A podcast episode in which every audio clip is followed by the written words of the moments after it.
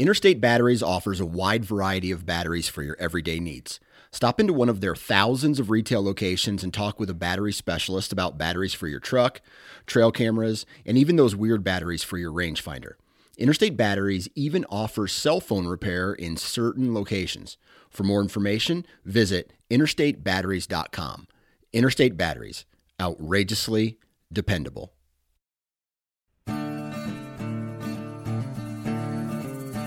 The Houndsman XP Podcast Network is taking you on the journey. Your host, Master Trainer Heath Hyatt, will combine his decades of experience as a houndsman and as a professional trainer that will light the path forward and make our packs lighter on this lifelong journey to become better hunters and houndsmen. There are no shortcuts, so lace up those boots and grab a dog leash. The journey begins now.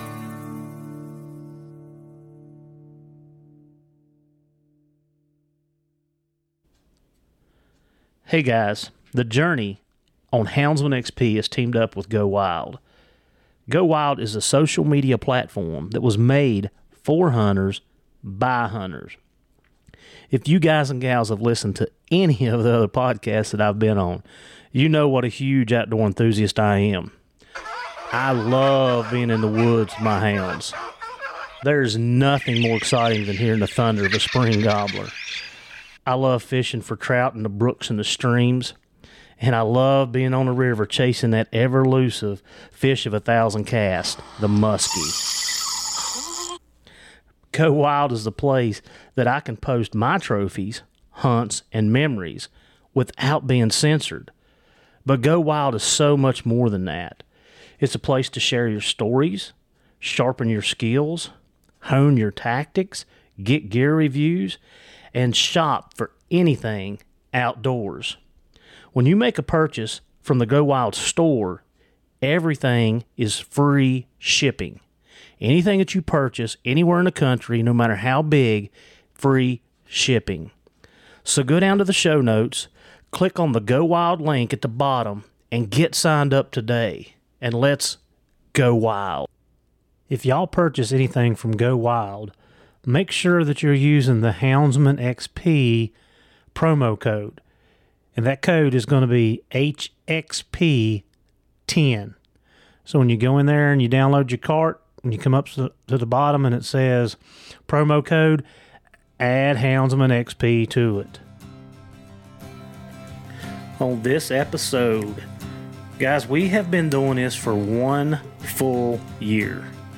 So we're going to bring this back around to a full circle. And what that means is my very first guest was a childhood friend, longtime friend, pretty much still my neighbor. So I'm bringing him back, and we are going to talk about bird dogs, and we're going to go back down memory lane, and we're going to run you guys through the summer of 1997 in Pomeroy, Ohio, at Plott Days, because Chad actually went with me and experienced that with me. And I know I get a lot of feedback from you coon hunters about we need to do more of this and we need to do more for that. So we're going to talk about coon hunting a little bit, and I'm going to tell you guys how inexperienced I was and how much a dog actually won the hunt, and I didn't. So, Chad, glad to have you back. Thanks, Heath. And what's going on good in your world? What's what's what's up with the bird dogs? Well, in in my neck of the woods down over the hill, there's not much good going on. Um, I, I got a really nice female pointer that I won a fair amount with, and uh, I tried to I bred her back this spring and early spring, and was all excited for a bunch of pups, and ended up with one pup. I think I seen that. So, yeah, that was uh, that's part of life, and that's part of breeding dogs. You win some, you lose some. But the pup that I do have, she's time will tell, but she's fast and fancy as she can be. How old is she now? Uh, she'll be seven weeks on Saturday. Seven weeks. So you're about you're about the same age as these out here. well, if you need pups, and I make fun about it, so Chad or Matthew, his son, they take care of my dogs for me 95% of the time when I'm gone on vacation or I'm out of town. And so we had a fupa. So when I was in Vegas at the SHOT Show, Matthew was feeding for me. And when I come home, I noticed one of my dogs. I, I had my dogs doubled up. So I'm gonna tell you about a gaff that I had. Had my dogs doubled up for the winter. I do that with with most of my dogs. And when I got home, I noticed one of the male dogs sniffing on a female that I had in a pen together. So I moved her immediately, took her out.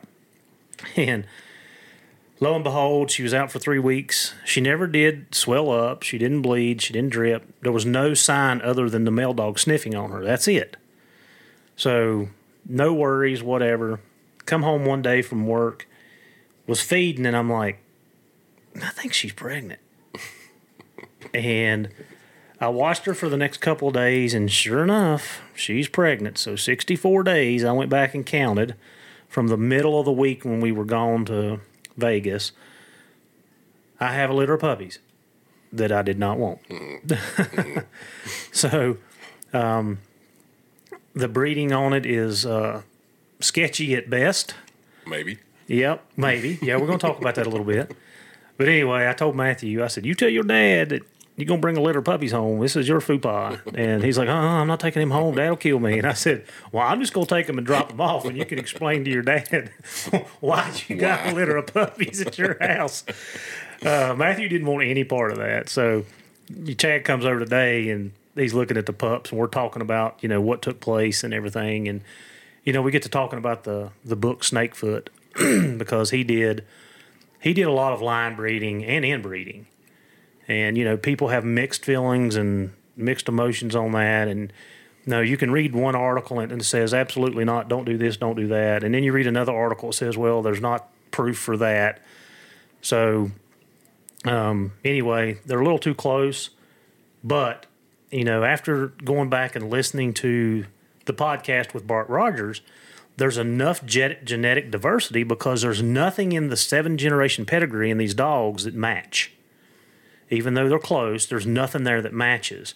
And I will tell you, like I said, I'm not, uh, I was not happy about the situation, but so far I have been overwhelmingly surprised with the actions of these dogs, the smarts of these dogs, um, the the genetic makeup, I'm getting. I mean, I can go outside right now and show you they've got really good tight feet on them. It tightened them up a lot, even though their grandparents had good feet.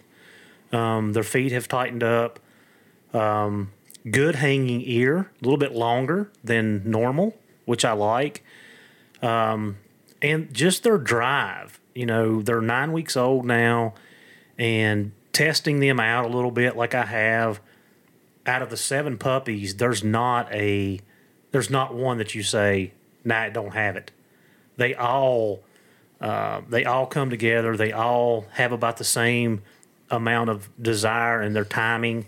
You know, they all kind of give out about the same time. But for nine week old pups, you know, and I've been watching this since they was five and six weeks old. So we're gonna see what they got. Um, the color, I mean, they're beautiful dogs.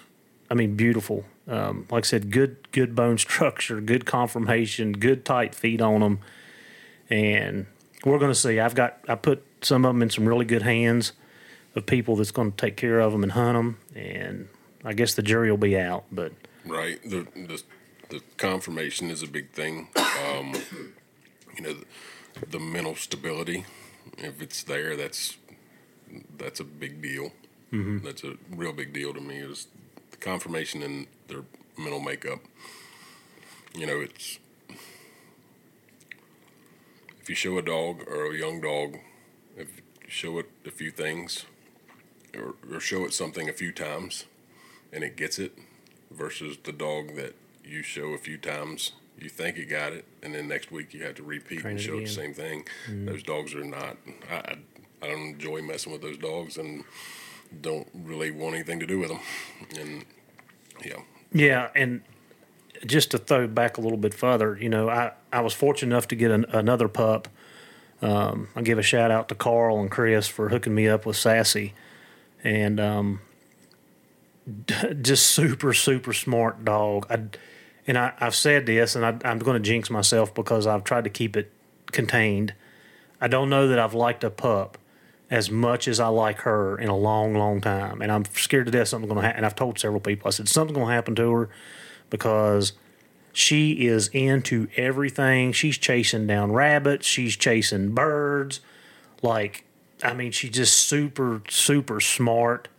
Um, and the pups, I mean, they're the same way. Like, they're they're not chasing rabbits and stuff, but they're, I mean, they're smart. They're so intelligent. We we've set up a fortress to keep them off the porch. you know, we've built a gate, put it on the porch so they can't get it up up and down the steps. Well, then they figured up to jump up on the steps, up onto the trash can, crawl through the the um the fencing or not the fencing, but the the the rails Yep. and get on the porch. So we fixed that where they couldn't get through through there. Well, then the next I've got a cross tie laying on the back side of the porch. Well, then they figured out to get up on the cross tie, and then they could pull themselves up on the porch and go through the fencing. So we had to block that all. I mean, and then they learned if they walk around the outside of the deck far enough, they could still get on the porch. Yeah. And I mean, it's like, man, you guys are like wizards. You can't you can't outsmart them. That's Um, a good thing. Yeah, I mean, super smart. They recover, and when I say that, like you can spook them or or give them something that they're not sure about, and it doesn't take but a second. One or two of them's coming back around won't know what it is. Their curiosity, you know, they're not. You don't spook them so bad that they're just done. Right. Um, In which next county. yeah, uh, I, I really like that. They've got really good mouths on them. I mean, already I can tell that they're going to have super mouths on them. So yeah, I mean, there's a lot of positives that I was not, um, I was not happy about, and it's turning into a positive. I see more and more already. Like I said, I can do my short drags, um, and it doesn't take but a second. But then again, guys, I'm using the method that I learned from Miguel and Lew- Lewis um, as far as putting the odor. I've imprinted them on the odor at the food and then started laying the track to the food bowl so they have to track the odor. Um, and I've got them up to about, I don't know, 50, 60 yards. Not nothing overwhelming, just, um, and it's a straight line, and I'll put the food out of sight. And I mean, they slam it like it's it's time to up up it, and put maybe put a little age on it. So I did. I have implemented that. I think I've talked talked about that on a podcast that I was going to start doing it.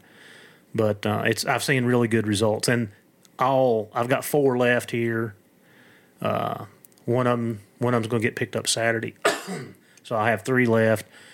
But they're all like there's none of them that's not participating or doing it. So I'm I'm like I said I'm pleasantly surprised, and I hate to admit it, but I am So that's interesting. What scent are you imprinting them with? bear. Okay. bear odor. And if you guys can find me some good, good bear scent, uh, you know, Grawls is out of business. I, I, in fact, I, I emailed her, and of course, when her husband died, that you know she don't produce the bear odor anymore. You know, I've tried the stuff from Nightlight and Cabela's, and I, I'm just not 100% sold on it. Um, but I'm taking it just like Miguel said. I'm putting it in a spray bottle, and I'm spraying the mist. I'm not, I'm not saturating the area. I'm not putting it down like that. Um, so that's how I've been imprinted it. And again, I use the same method as he did. He uses a bell, and I'm using a whistle. I just whistle, and when I whistle, they know that there's food, and they translated that over to the to the odor, and we went from there. So if you guys need to go back and listen to both of the podcasts that we did with Lewis and Miguel and write down some notes because it was very interesting. And like I said, I started implementing it. These pups are nine weeks old, and like I said, I've already got them using their nose for 50 and 60 yards. Um, so I, I'm not a professional at it because I don't. I'm learning their their method, but it's it's showing me results that I'm highly pleased with. So in the conformation, I know Chad, when you was on here the last time, you know, we, we talked about conformation and you know, I'm a big proponent of that. I like I like good running gear. I like good feet. Um I, I like that balance. Right. That- the gait and the, the whole nine yards, all of it ties in together. Mm-hmm. Yeah. It just makes it easier on the dog to get Right. through the country. So yeah. So what else? You got your you got your female and Yeah, and haven't really. I've got, I don't know, six dogs, but six or seven dogs, but not a whole lot of field trialing going on this spring. Hit a couple, and that was about the extent of it. Um, I guess, well, last fall I was in Maine for pretty pretty much the majority of October, mm-hmm. and birds were hit and miss up there. Um, it wasn't bad. It been it was better than Virginia, um, but uh, yeah, it's it's been better. And I don't I'm was been watching the weather now up there because it's hatching time and it's uh, 50 degrees and rain all week long, so that's not good for this coming fall. Yeah, I know that when Jason Carr was on, he talked about that too. Yeah. So that's where he's at, is up in Maine. Well, let's uh so let's go back and you know, we'll kind of do a real quick recap on your and our relationship. That way, I mean, I know, like I said, people may have missed it or picked this podcast up since then, but you know, Chad and I grew up together in a small town, went to school together, played sports together. We hunted together a lot and everything. I mean, turkey, deer. Um, What deer? I I was thinking about this the other day when I was on the mower. Don't say it. Don't say it. Remember Statute of limitations may not have run out yet. no, but we were on top of the mountain muzzleloading hunting Which mountain? Uh, East River. East River. Yes, The the lease we had. yes. Okay. it was on the top. We were on the top muzzleloading, and uh, only only charge I had was what was in the gun, and I shot that buck, and uh, in that big flat up there, and hit him high, and it didn't kill him, but it broke his back, so I. I Tied a rope around his horns and then tied him to a tree and had to come find you. Yes. Yes. Was He good, wasn't going nowhere. that was a good deer. Oh, we lassoed. You lassoed that thing. yeah. Oh, it wasn't yeah. going anywhere. No. It was a good deer. It's One of the best deer I ever killed. Yeah.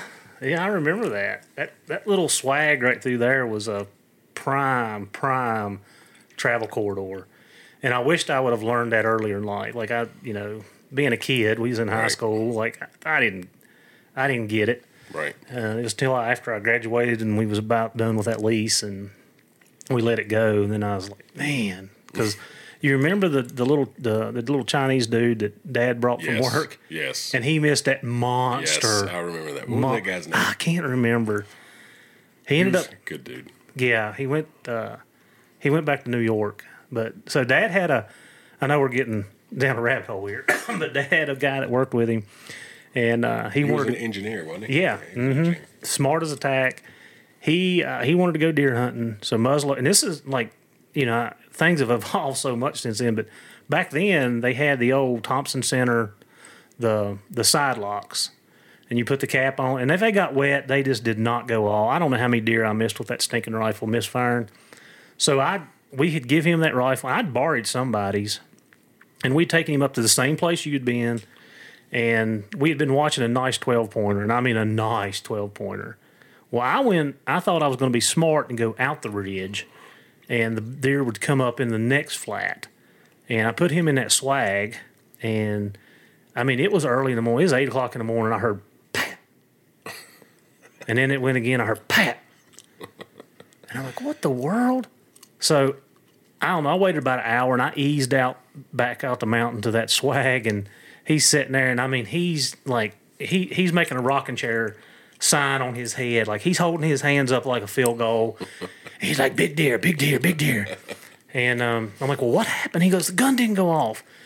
So anyway, we we we hunted till lunchtime. Went down to the house. I got some more caps put on the gun. Well, it was double loaded.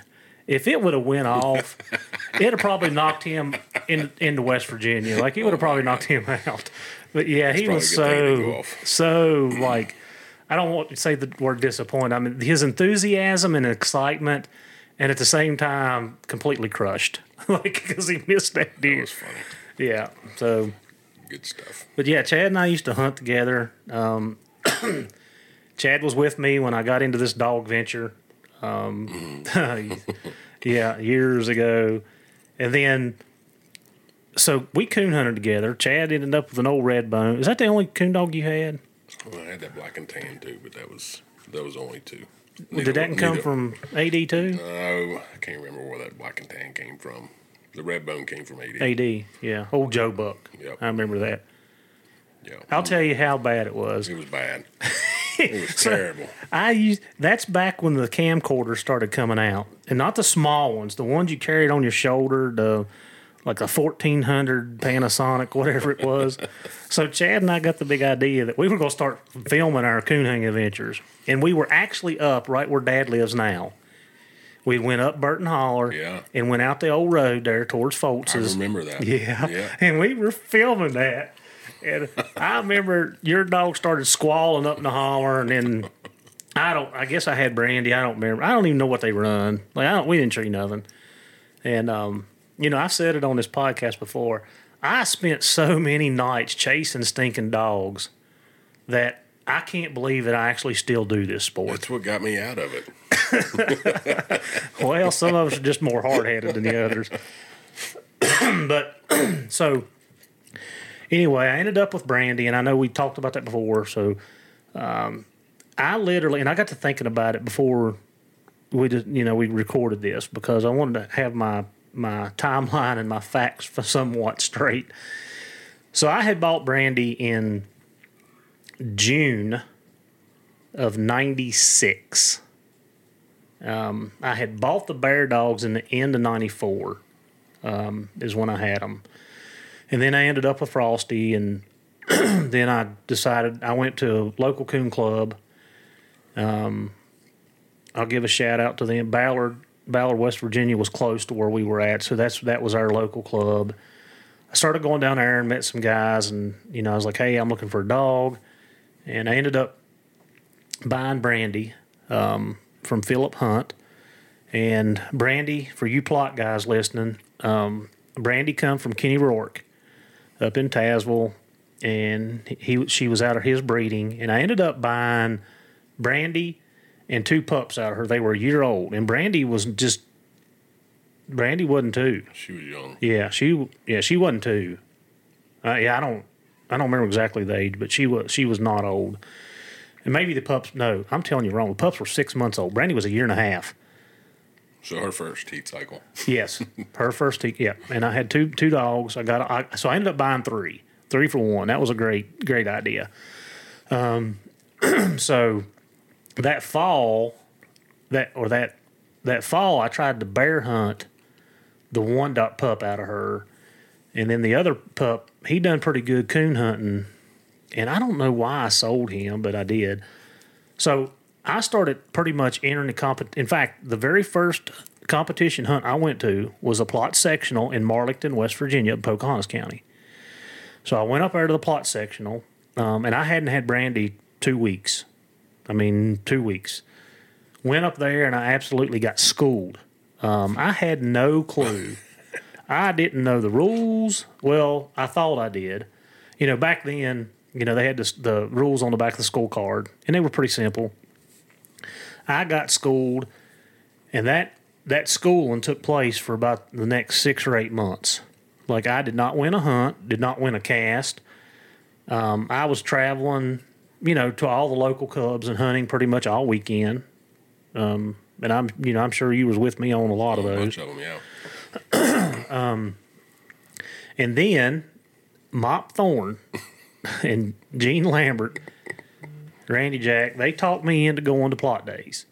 And guys, I didn't even know what Plott days was. I had no clue. Like, it didn't mean anything to me. Plott days. We're going to Plott days. I was like, all right, what? They explained to me, said they go up there for the week and they hang out and this and that. And I said, well, sounds like a good time. Let's go. So I con Chad into going. So we um we actually go Mop Mop talks us into going early. And guys, if you guys don't know Mop Thorn, you don't know what you're missing. He is a hoot. I'm telling you, like he'll make you laugh till your sides hurt. I'm telling you, um, and give you the shirt off your back.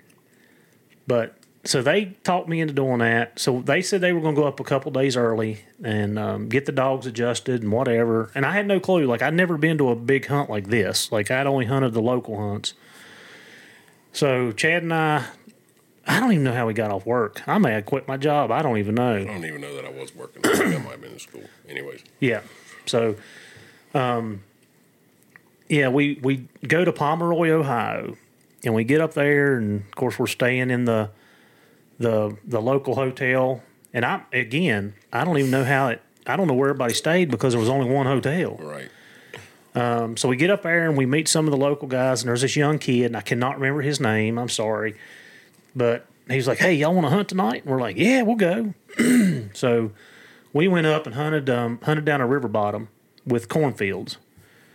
And you know, everybody used to talk about, man, you go up there and you tree coons and this and that. And I, I mean, we struggled Right. to tree, tree some coons. Um, in fact, by the time Thursday night rolled around, which was the all Plott hunt, we, uh, I was kind of like, yeah, I mean, I don't know if we're gonna catch a coon or not. Go, Like, you go know, to the house. yeah, like so the all Plott hunt again. So this is an experience for me because I don't know. I don't know these people uh, at this point in time.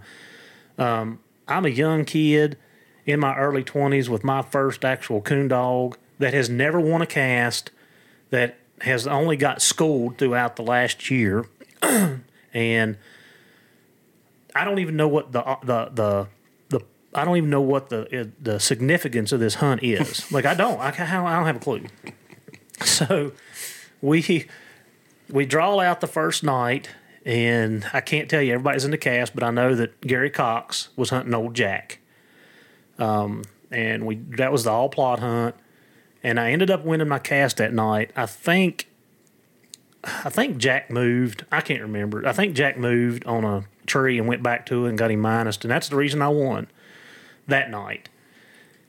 And then Friday night, um, I drew uh, Lonnie Brandenberger hunting stinger.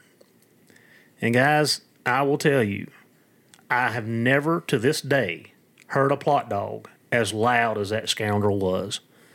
He literally sounded like a train horn going off. Um, he, the biggest mouth on a Plott that I've ever heard. Um, so I drew. I knew I had. I knew I had him, and that the sting. I'm pretty sure it's Stinger is what he called him. Uh, I don't remember who else was in the cast, but I ended up winning the cast that night, and I remember nothing about it. Um, I, I don't. So, you know, we're up there having a good time. You know, we meet a lot of good people. Like, I mean, There's people from all over the country. Uh, yeah. It was good people. yeah, it was it was an experience for me that, you know, like I said, it's been twenty five years ago, and I still have fond memories of the guys and people that I've met. You know, through throughout the years. So the last on Saturday, we are, um, we're getting ready to. It's in the evening. We're not. We've we've put our names in, but we haven't drawn out yet. So, I was sitting outside the club or the clubhouse, which was a a big garage type thing in a fairgrounds. I was sitting on a picnic table, and this guy comes over to me, and he's like, "Hey, you got that little female named Brandy?" I said, "Yeah." And he said, "You win this whole hunt." And I'm like, "What?" He was like, "You done won you won you cast two nights in a row." He said, "You win tonight." He said, "You- "You're in." So it, it, anyway, it was Denny Long, Denny and Scott Long, and they ended up have they had the dog named Outlaw, which I ended up breeding Brandy to, and had my first litter of puppies. Who, um, two of those pups ended up placing in the world hunt, not the top ten or fifteen, but they were the top Plott dogs in the world hunt. And I know that that's not significant, but at the time for what it was for me. But uh, so Denny's telling me that hey, all you got to do is win your cast, man, and, and like it dropped on me like a ton of bricks that like okay what what does this mean and he was telling me about the isaiah kidd award and how like this is the most prestigious hunt for a Plott Plott person and you know on down the line well it makes me sick like i start getting so nervous that like i could literally throw up and so anyway, we draw out that night, and I draw Wayne Steele hunting Star. He was hunting Star Five, and I there was another guy in the cast named Rick, and he was hunting a big Walker dog. And we go to Rick's places, and we pull up into this farm farm area, and we pull up on top of this ridge, and we we shoot the dogs down down a logging road down the top of this ridge. So we get out of the truck and, you know, we cut the dogs loose. And the dogs literally opened their mouth and I said, strike brandy, tree brandy. And Wayne Steele turns around, looks at me, and he goes, Son, I don't think I've ever heard somebody tree a dog so fast. I had no clue. Denny Long had me so worked up that it was a um, utterance. It was a spontaneous utterance. And you know, if in your law, in, you know, in law enforcement, they don't go nowhere. But I shouted that out, and then everybody else starts treeing their dogs. And I'm like, okay, so we run, we literally not run, but we go down this logging road. They're in the middle of the logging road. There is a coon hanging from a grapevine, literally hanging. And the dogs were jumping up trying to grab it. As soon as we get our hands on the dogs, the coon bails and's gone. And I don't remember what happened after that, but I ended up winning that cast that night. And we come back, and I end up winning winning the hunt. Had the high scoring female of the hunt, the high scoring dog, got the Isaiah Kid Award. And you know, really, reality has not set in on me yet because I'm still like green as grass. I've never won a cast, and I just won three in a row. Like, you know, the Lord is looking down on me. Like He's being good to me. Um, so I never won a cast. I win the hunt, and on the way home, like me and Chad's talking, and it dawns on me like Brandy saved my butt. Like I was so nervous that the first thing out of my mouth was strike and tree my dog, and I would have never done that in a million years, ever. And if that if we would have been further away from that coon, if we'd had to walk, you know, 15, 20 minutes, we would we'd have never seen that coon. Right. So that was my first experience winning a cast. That is my first experience winning a hunt. And I mean, I, I still have the trophies. I still have the pictures. Um, that's that's where the next morning, you know, Chad and I were loading up the truck. Um, A big old trophy. Where are we gonna put this thing? We, I don't know. I know it was like we're yeah. There was three of them, and like we had to think we look we look like the Clampetts going down seventy seven back through West Virginia into, into Virginia. There was hardware hanging out of that truck everywhere. But anyway, that come out of the motel room that morning. We're loading the truck up, and that's where I run into Steve Fielder, and that's where I met Steve.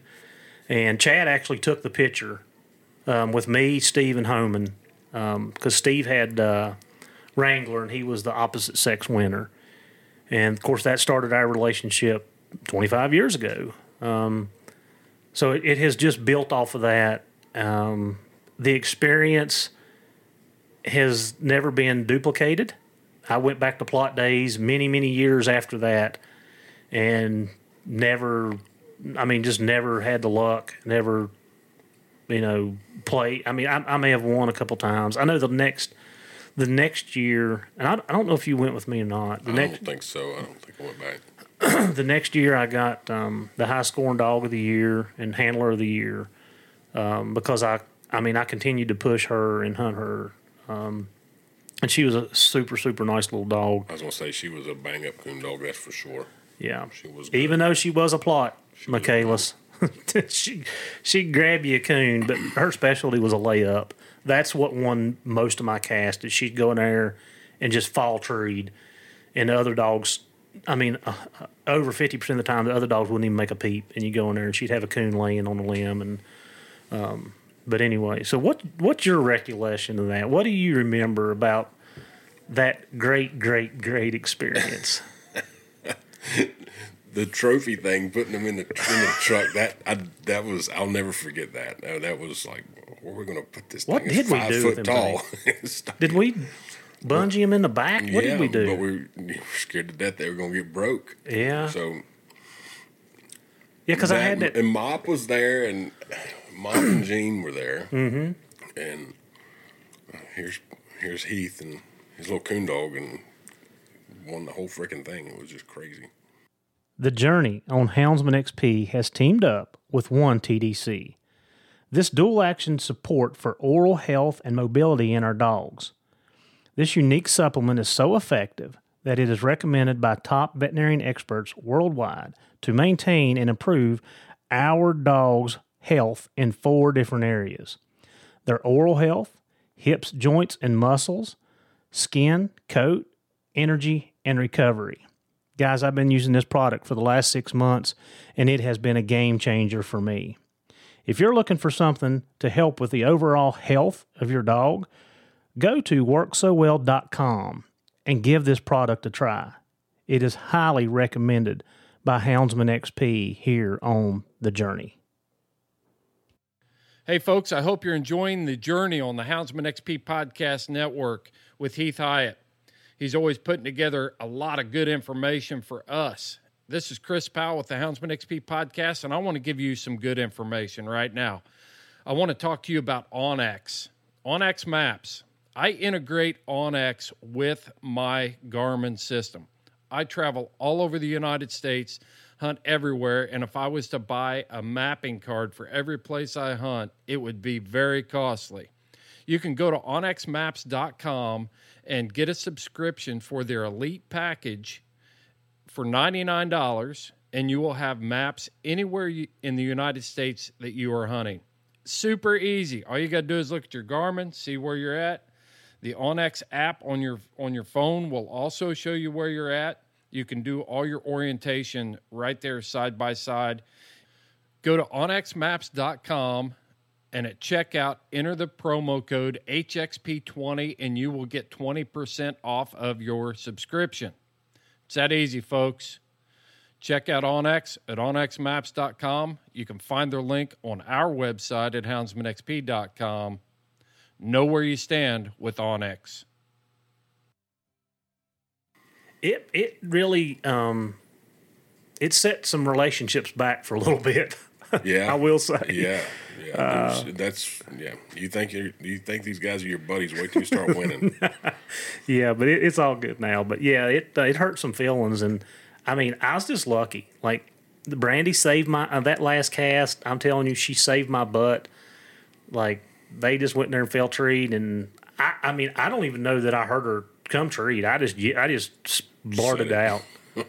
but you weren't on that cast with I me. was not. No. but you went on the other two. Yep. So, yeah, I mean that was a good time. Did did we go to any It was more? hot. God, I mean, I do remember Yeah. it was hot, hot. It was always hot. Plott days were always in the middle of July, July. you know, and you know, so all the Southern kids could come. It's yeah. still it was miserable. oh, I, yeah. It's a wonder we didn't get it up with snakes. I don't remember. I don't remember ticks being an issue though. No, but the deer uh-huh. population wasn't as like it is now. True statement. I mean, it it wasn't that way. True statement.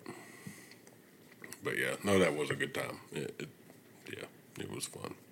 Yeah, like I said, those trophies still stand. They're in my, they're in my man, my, they're in my man cave with a couple pictures. but yeah, that, uh, and I did the same thing. I went up to um, me and Earl McKinney, Scotty Woods, went up to um, Blue Tick Days up in Ashville, Ohio. And I don't know. I was supposed to meet Marlo Arp up there for Steve for some. Maybe they had bred Roper to uh, to. They had that show, the World Show Dog, Annie Oakley, I think it was named, and I don't know what I had to exchange dogs or something there. But anyway, so I went up with them. Same thing. I was I took Belle, which is my little blue female, um, my Cameron female, and was planned on hunting her. And I don't know why I took Brandy with me, but I did. I think Earl maybe talked me into it. But anyway, Belle come in heat, so I ended up having to hunt the Grand Night Champion cast, which I didn't want to do, and ended up winning my cast both nights up there and me and Scotty had the same problem. We had I had a bunch of big trophies trying to hang out of that truck. Um, yeah, yeah, we did the same thing, or maybe I put them in. I know I brought I had them in mine, but yeah, that's That Oh. was another good dog too. Bell. Belle. Uh, yeah, I mean I've talked about her on here several times. I mean I just an all around good hound, handled like a kid, better than your kids. Yep. could trail, could run. You know, they, she didn't have the top end speed that I like now, but she's caught plenty of game. But if she come across the track, eh, she's gonna take it. Yep. I mean, Yep. Yep. The, so you mentioned top end speed. Talk to me about that. What do you like? What? Why you say top end speed? Putting the heat on it. I, yeah, I like a dog that runs to catch. I know that's kind of a, a um, blanket statement, but I want them to catch game quick, Right. and I feel like the the quicker you catch it, the well, I don't know that I'm explaining. I like a dog that can put pressure on a on an animal fast. Um, I don't want to have to run the bear six six eight hours. right.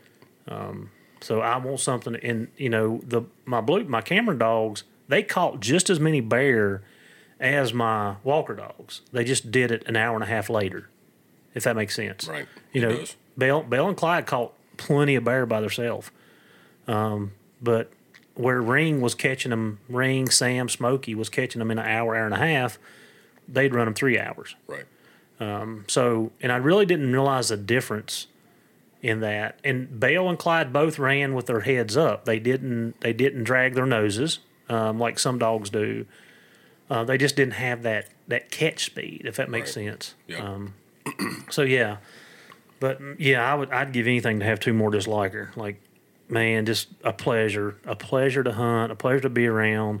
Pleasure at the house. Uh, easy going. yeah, I mean that's. I miss that dog. So you hunt with a bunch of other, a bunch of other guys. Do you see the emphasis put on foot speed? And do other hunters put the emphasis on the foot speed, My guys. or just in general, just mm. across the board? Do you see that emphasis, or Yeah, I think I think the guys that I hunt with, they see the importance of it. Right. Now, do all of our dogs operate that direct in that? No, they don't. Um, you know, I've got I've got dogs that's faster than others, right? but um, yeah, I, I mean, I, I know that that it's important to them. You know, you, you want a couple dogs that can get up there and Right. and, Put and run, yeah, and put it on them. So, yeah, I think I I think it is important for the group that I hunt with. Now, does everybody see the same? No. Um, and I, I mean, packs are packs. You've got you've got weaknesses in every one, and you're trying to fill holes. Right. Um, you know, some of our better trail dogs don't run with their head up, but they trail a lot better Right. than our running dogs. Right. Um, so yeah, yeah. so what's what? t- Tell me something about some of your fondest memories. What are what are some of the things that you remember the most? And and I mean, I know it's been twenty years ago, oh, but Oh my gosh. Probably the looking back on things, the Porter and that F two fifty oh from yeah, West Virginia, mm-hmm. full of hounds yeah, and just dumping them. I mean, what a disaster that was at times. yeah, yeah, yeah, that was. Uh, we spend the rest of the day catching dogs, and bear. There, we didn't have bear like there is now, and you know you, you got a little bit of snow on in December, and it was you know uh, all over the place trying to find a bear track, mm-hmm. and I mean I remember running running people down to come bring their hounds and put on a bear track, and yeah. that were you with me? I think you might have been with me the time that Jimmy Hurst from over in Dublin, Dublin, mm-hmm. um, was up and we found a track up at Spiders and Yeah. ran him down and Yeah, I don't know that yeah. Because the two dogs that I had, right wouldn't w- run a warm biscuit unless a dog was doing it with them. You know, and I talked about that before. Like, yeah, I, I had two dogs, but one of them ended up getting run over. But yeah, I mean, it was a me too dog. Whatever your dog did, he did, but he wouldn't do it by himself. yeah And it- times times were tough then it was a Yeah. lot lot different than it is now I, and I haven't been on a bear hunt around here in a while but I see plenty of bear yeah, I mean, again, it's a learning a learning experience, and I'm a lot more knowledgeable now. But I mean, back when I had Frost, and you hunted with Frosty. oh yeah I mean, Frosty catch bear. oh I hunted a whole December, a whole December, and never had a bear race.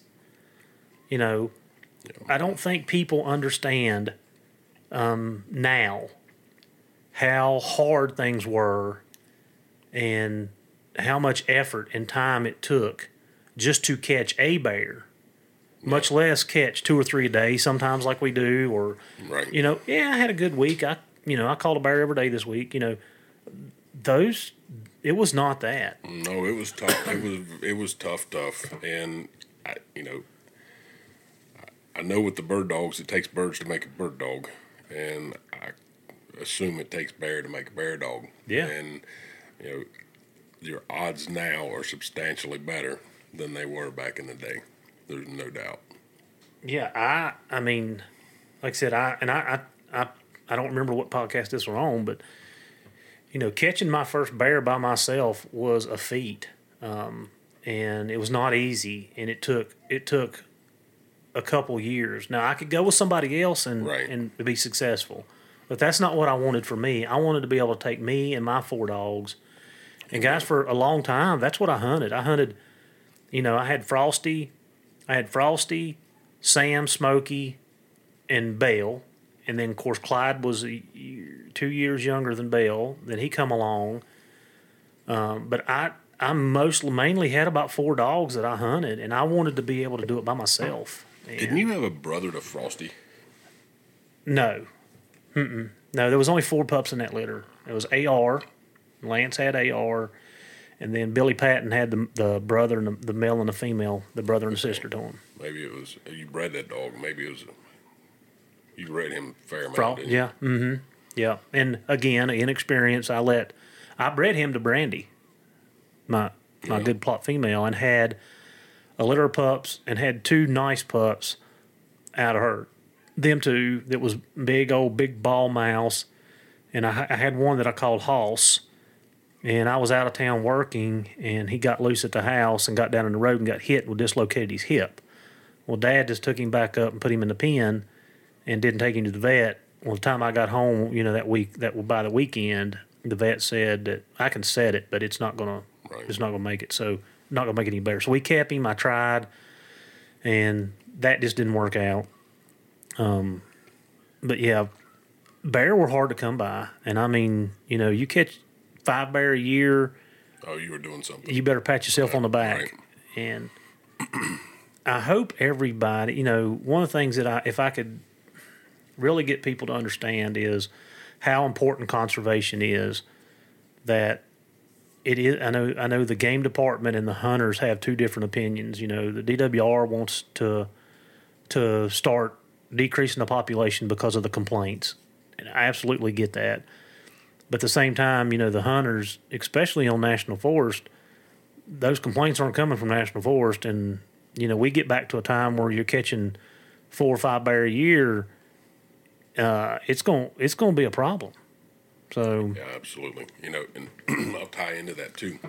The national forest, I think the national forest is in a bad spot as far as habitat management right now.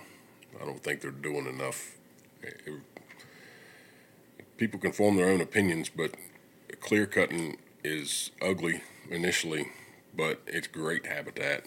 It's fantastic habitat for everything for mm-hmm. many years to come and I don't think there's enough clear cutting on the national forest. And I understand why. It's a political mess. But but yeah. yeah, I mean you can just you can look at deer. Uh, you know, you ride through national forest, how many deer do you see? Big pretty woods. Big pretty woods. There's no no deer to amount to anything there. it's yeah, it's tough. They're not. Yeah, it's different than being on the farmlands. Yep. Yeah, for sure. But yeah, conservation is um, it's important to me in our you know in our group, and even though we have FUPAs sometimes, Sure. you know, it's not it's not um, not something that we want. You know, we we want to preserve what we have because, like I said, times are good right now. Yeah. um, times are good, and when I can take my dogs out five days a week and catch three or four bear, I'm happy. Absolutely. I mean, yeah. you can't you can't do any. You know, yes, you can do better than that. You can catch two bear a day, five days a week. Yeah, we I get it, but I'm saying, you know, for the average person, that's a good week. Yeah, definitely. So It's I mean that's night and day difference than twenty years ago. yeah, yeah. So Did you did you hunt with me when I was hunting any of the other Plott dogs, or was it just Brandy and then? I was thinking that I hunted with. Didn't you have? You had a male.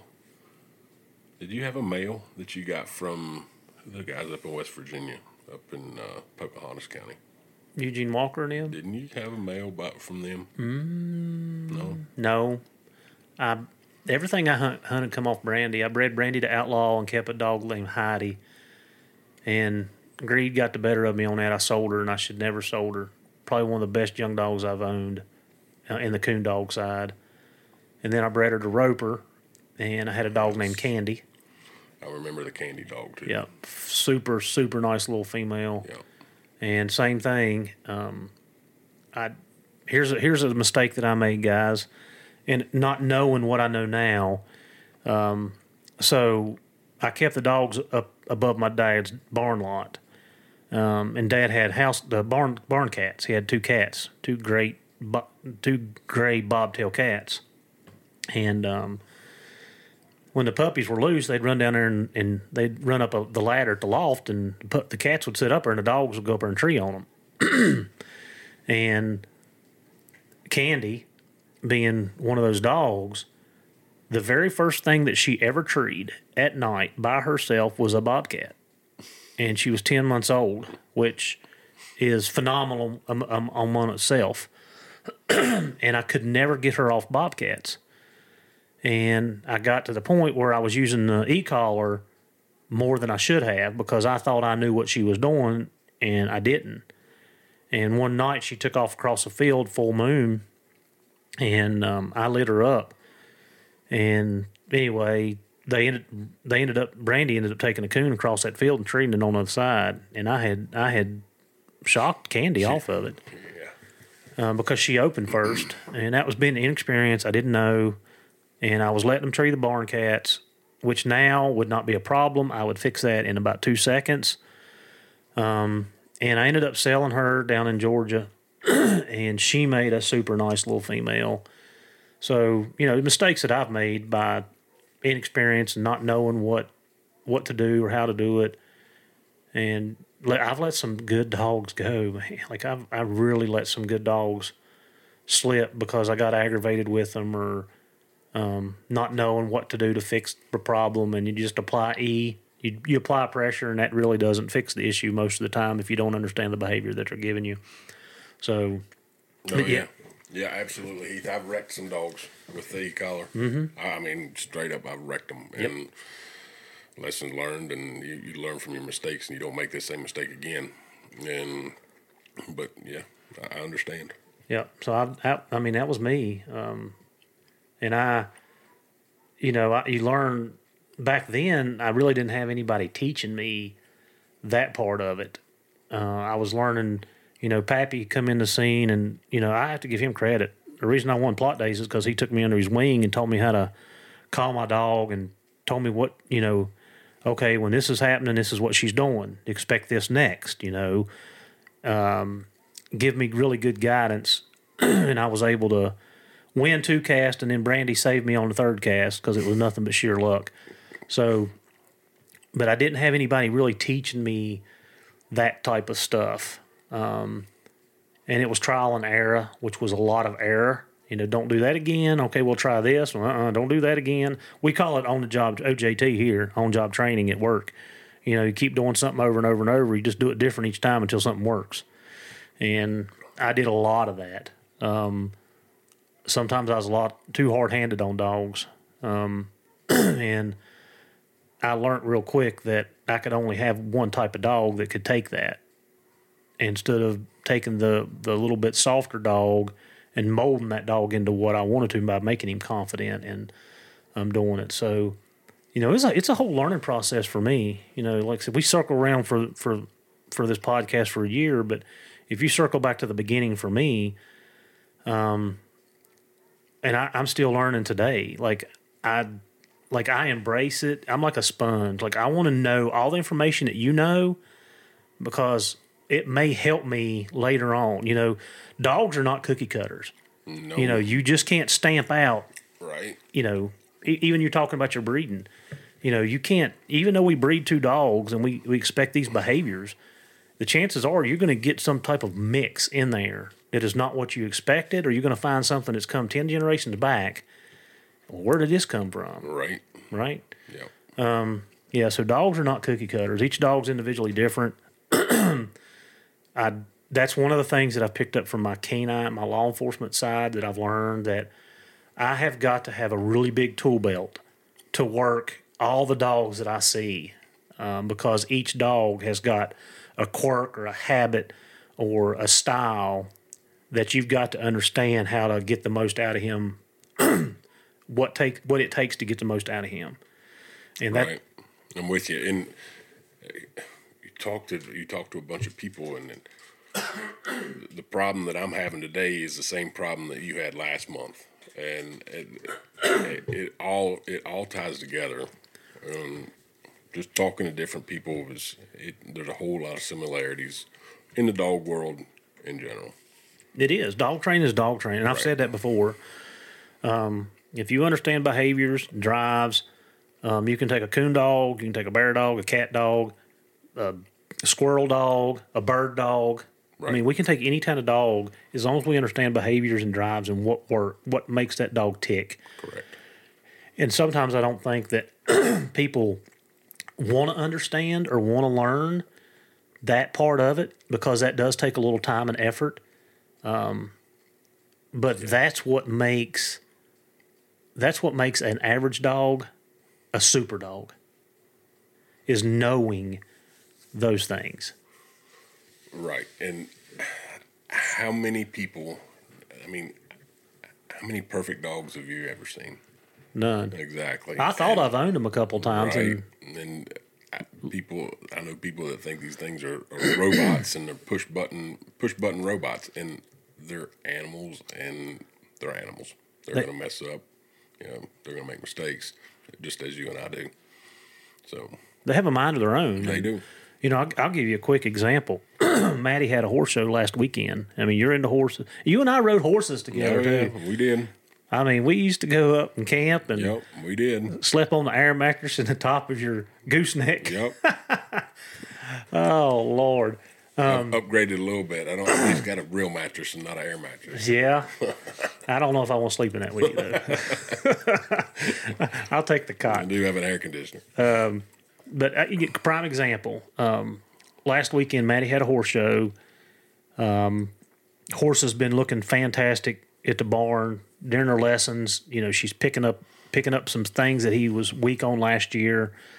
Cantering in the reverse in the reverse Yeah. gait um, has been a problem. He was always breaking canter. So she had him like, I mean, clicking, clicking, clicking. So last week we go to a horse show. Um, the weather, and I mean, everybody fools with animals know weather affects things. If the wind was blowing, it was overcast. Um, just some things that was just kind of quirky. Uh, the wind was blowing. There was a piece of tin on the announcer's booth. It was pop, pop, pop, pop, pop, which shouldn't make a big difference, right? the the horse looked like a fool. I mean, he, she did she did good on the, the reverse canter. That was probably her best reverse canter that she'd had. But all the other times, um, she had a hard time getting him into the canter. She had a hard time setting him up. He was wanting to get in the rail. She was trying to keep him off. Just stuff that normally Is this saddlebred? Yeah. Okay. yeah. Um, so she gets all she gets out of her ride. You know, we're putting the horse up, and she looks at me, and I can just see the defeat in her. I mean, I can see the tears almost coming. And I'm like, honey, it's okay. It's an animal. You know, right. you know, it's it's you're gonna have good days and bad days, and you've got to learn to accept the good, the bad days, and that makes the better days so much better. And dogs are the same way. You know, you we Murphy's law. You say they won't and they will, and you Oh, say they will and they won't. I'll make a liar out of you right now. And one thing that I've learned with my canine guys is we ain't making excuses. You know, the dog did this because he's a dog. Right. You know, yes, I spend time with him. I put in hours and hours and hours of training. I expect my to, to dog to perform at this level, but today he did not. Right. And um, I think it's in any any arena that has animals involved. Oh, absolutely. absolutely. So But Well, I'm, we're gonna wrap this up, but I'm gonna tell you guys a quick story. I mean, we just kind of we just kind of freelancing this today, but you know, I was gonna do a reel, um, a short video on this last week, and I didn't. Um, I kind of got caught up, and it was kind of over before I did it, and I was like, ah, you know, but but I wanted to talk about this because I've had actually had two a text message and a phone call about um, environments and um, the ele- how the elements affect trailing. So, a couple weeks ago, I was in North Carolina, and of course, you know it's a little bit more. It's a little more. The temperature is a little hotter there, and the humidity is definitely a little bit better. And I know that Jeff Schettler and I talked about humidity, and we kind of both um, agreed on some things, and then you know I'm still uns- I'm unsure. Like I can't I can't put a a good educated um, opinion with it because I get so many variables with humidity. So just putting that out there. Um, so we were in North Carolina. We had treated a bear early that morning, and we decided that we were just going to take the pups. And when I say the pups, the year old dogs, BB and I decided we're just going to take the pups, and we're going to go check this other spot. We know for a fact that the bear was there like at five, I think it was five forty, um, and we were there. Uh, right, but it was before eight o'clock, so it was yeah, it was it was about fifteen to eight, so two hours, two hours. So we take our young dogs out, and we walk down this this path where we know that he had been through there, and we get nothing, nada. Dogs act like they just out for a stroll. Right. So I immediately get on my phone and I pull up the weather conditions. So the humidity was 96% and the weather was 73 degrees. So it was getting warm. The sun had not hit completely overhead yet, which, you know, we know the UV rays evaporate uh, the odor. Um, but 70, 72, 73 degrees, humidity 96%. And our dogs acted like there was no track there. And why I tell you this is most people would have absolutely come unglued if they knew a bear was standing there two hours ago and their dogs couldn't take the track. Now, am I happy about the situation? Nope. I want my dogs to be able to do that. And I expect my dogs to do that. But I also understand how weather and elements play into effect. So, like I said, when I when I realized the dogs were not giving me behavioral changes and they was not going to take the track, I immediately got on my phone and I wanted to know what the weather conditions are. And I actually went back and wrote them in a little note in my truck. This and this and this. so, anyway, a friend of mine had texted me, I don't know, a couple days ago, and basically um, he was asking me pretty much the same question about humidity, what happened, and he told me that they had seen a bear within a two hour two hour time span, crossing the driveway. They went back, put the dogs on it, and the dogs run around act like fools. Couldn't do, couldn't do nothing with it. Um, and I know there's some people out there saying, you know, my dog better take that track. But if the dog can't smell it and can't figure that that footprint out, then they they there's nothing they can do about it. So let me ask you, what about a, a more experienced dog? Well, as much as I would like to have to have um, done that, um, I, me and BB had a conversation. Like we feel like they would have probably worked. They would have made a bigger the circle and hunted a little bit out, hunted a little bit further. Um, and the rest of the week, we were we were tapping on those hour to hour and a half old tracks, and the old dogs were struggling but they they got them up. Right. They got them up and got them moving. We treat you know we treat bear, um, but it was not hooray to rail. I'm out of here. Like it, it did not happen. So I just you know kind of food for thought um, about about stuff like that. Don't get discouraged. Don't get down. You know, try to be more understanding. Um, yes, we all want dogs that can take 20, 20 hour old tracks no matter what what climate they're in and everything. Absolutely. Um, I, I want a dog that takes a track as it comes, and what I mean is, if that track come through at twelve o'clock last night, I want him to take it. If that track come through at six o'clock this morning, I want him to take it. Um, but reality is that I know that I I don't have that. You know, I don't right now. I do not have that. Um, did you hunt with ring much? Yes, not not a lot, but some. And you know, Ring was one of my better better track dogs, and he would take an old track and run it, and people would pack dogs, and they'd come back, and a lot of people thought he was running junk, and he'd come up, he he he'd come out with a barrel on the other end, but he was one of the dogs that that could do that. Um, and I, I like I said, Bell Bell was another dog that could flat trail. Clyde has had the Clyde, which was the blue male, had better nose than any dog I've ever owned. Um, he he could get down and and grub an old track up, and he caught a lot of bear in their bed because he could trail so well. Um, but anyway, I just kind of threw that out there that you know that was some of the elements I wanted to do something and put it out there for everybody to see so they could see it. Um, but that that happened and it is and like I said I've had a couple people since I've been back ask me the same thing. Um, and I actually done a man track. Uh, what's today? Um, so s- Saturday. Saturday we had a guy um, felony warrants took off running out of his house and anyway I put Pino. We ended up setting up a really good perimeter. Got him cornered in. Had him coming up a creek, and I don't know. I don't know what the temperature was Saturday. It was warm. I mean, warm, and I was drenched. But uh, we caught him coming up the creek. I I went down over the bank. Uh, me and one of the Blacksburg guys went down over the creek to try to cut him off. He did have a knife, so I couldn't turn my dog loose. And we ended up tracking him for about 500 yards, and we were pushing him so hard we pushed him right into the perimeter unit, and they were able to take him down.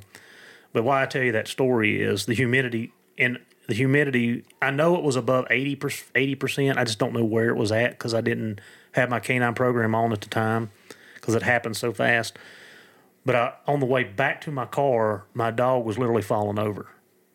Like Pino was getting weak in the rear end, and he was sitting down, and he was falling. So I got him down in the creek, let him cool off. I did not let him drink a bunch of water. I give him a little bit, but I didn't let him gorge himself. I let him sit in the creek for a few minutes, cool cool his feet and stuff off. Put him in the car. I started home with him. He started falling over, and I'm like, crap, you know, like I, I've caused this Wow. dog to have a heat stroke. And got him home and got some Gatorade, got some electrolytes in him. I did not feed him until three three hours, three hours, four hours later. But just to tell you that humidity works on a dog. Um, Definitely, just like it does you and I. I mean, it's Yeah, I mean, you and I are able to sweat. Dog can't in pants, and but yeah, so humidity works on a dog in multiple ways, and it messes with your track more than you think. Um, but anyway, just to kind of throw some things out there. What what what do you think about the weather for the bird stuff? Because I don't know much about. Like you're doing more air scenting. I'm doing more air scenting and not tracking. Mm-hmm. And uh, you know, we, we talked about it earlier as far as the dog with his nose on the ground versus the Yes. Mm-hmm. dog with his head up. I, uh, the, the dog the dog needs to be wide open and driving the Ferrari on the dirt road with his head up, not Mm-hmm. tracking. So, but but yes, weather definitely plays. I mean, just the these dogs that I'm messing with, they are they're very very athletic. I'll, I ask them for an hour, as hard as they can go, and that's fast and about 15 miles an hour, 14, 15 miles an hour mm-hmm. um, for an hour. for an hour, mm-hmm. and then put them up, and they're done for the day. And so the putting your nose on the ground doesn't it just doesn't work. Yeah. Yeah, for for you guys. And is that to get to the bird faster and get it's, on the point? It's or- yeah. I mean, it's it's speed, and you're looking for the you're looking for an extreme athlete that that is fast, is fancy, and points birds. And Mm-hmm. the more ground they cover, the the better those chances are. Now, I'm gonna tell you, they going that fast and hard, they sometimes will run over a bird, but. Mm-hmm. when you say run over, does that mean flush him or Yeah, just just miss him? Flush him. Flush him. Yeah, Yeah. but that's that comes with time and age. Yeah. Figure that out. So, Yeah. And I think, you know, just what you're saying, going back, you know, you're saying with age, you know, if we'd have put the older dogs down, maybe we should have. Maybe next time I will, just to see if there's that, it's an age, you know, in- inexperience difference. Right. That would be my question. Yeah, and we we ended up going and helping Doug. Uh, Doug had called and he needed some help, so we we literally just grabbed them up and went on. We didn't spend no time, but you know, next time I think just just for to, for knowledge, just to do it. Yeah. It'd be cool to see. Yeah, I mean BB's. Midnight Dog, man, she she worked two tracks out, um, two hard tracks out. Took her took her a while to do both of them, but she worked them things out and and got them jumped. Um, So yeah, I, that's yeah. I, I, I we do that next time. You know, just to just to see. yep. Just out of curiosity. Yep. Well, Chad, I really appreciate you coming coming back over and Thanks for having me. well, not that I don't see you all the time, but sitting down and talking about some some good times. Like I forgot about you tying that deer up. Like Yeah, that cracks me up. I was thinking about that the other day when I was mowing. I just started laughing. Yeah, boy, we rodeo, and you got a bunch of country guys coming after you. You ain't. That's what I told that guy when he run the other day. He he popped up underneath the guardrail and they stuck a shotgun in his face, and he's like, "Boy, y'all are good." And I looked, we looked, they, they looked at him and said, Yeah, when you run for a bunch of country boys, you ain't getting away. so, Play stupid games, win stupid prizes. yeah, that's for sure. He had a pair of four wheel drive Crocs on, too, mm-hmm. man. You ought to see the territory he went through. Them Crocs are a lot better than I give him credit for.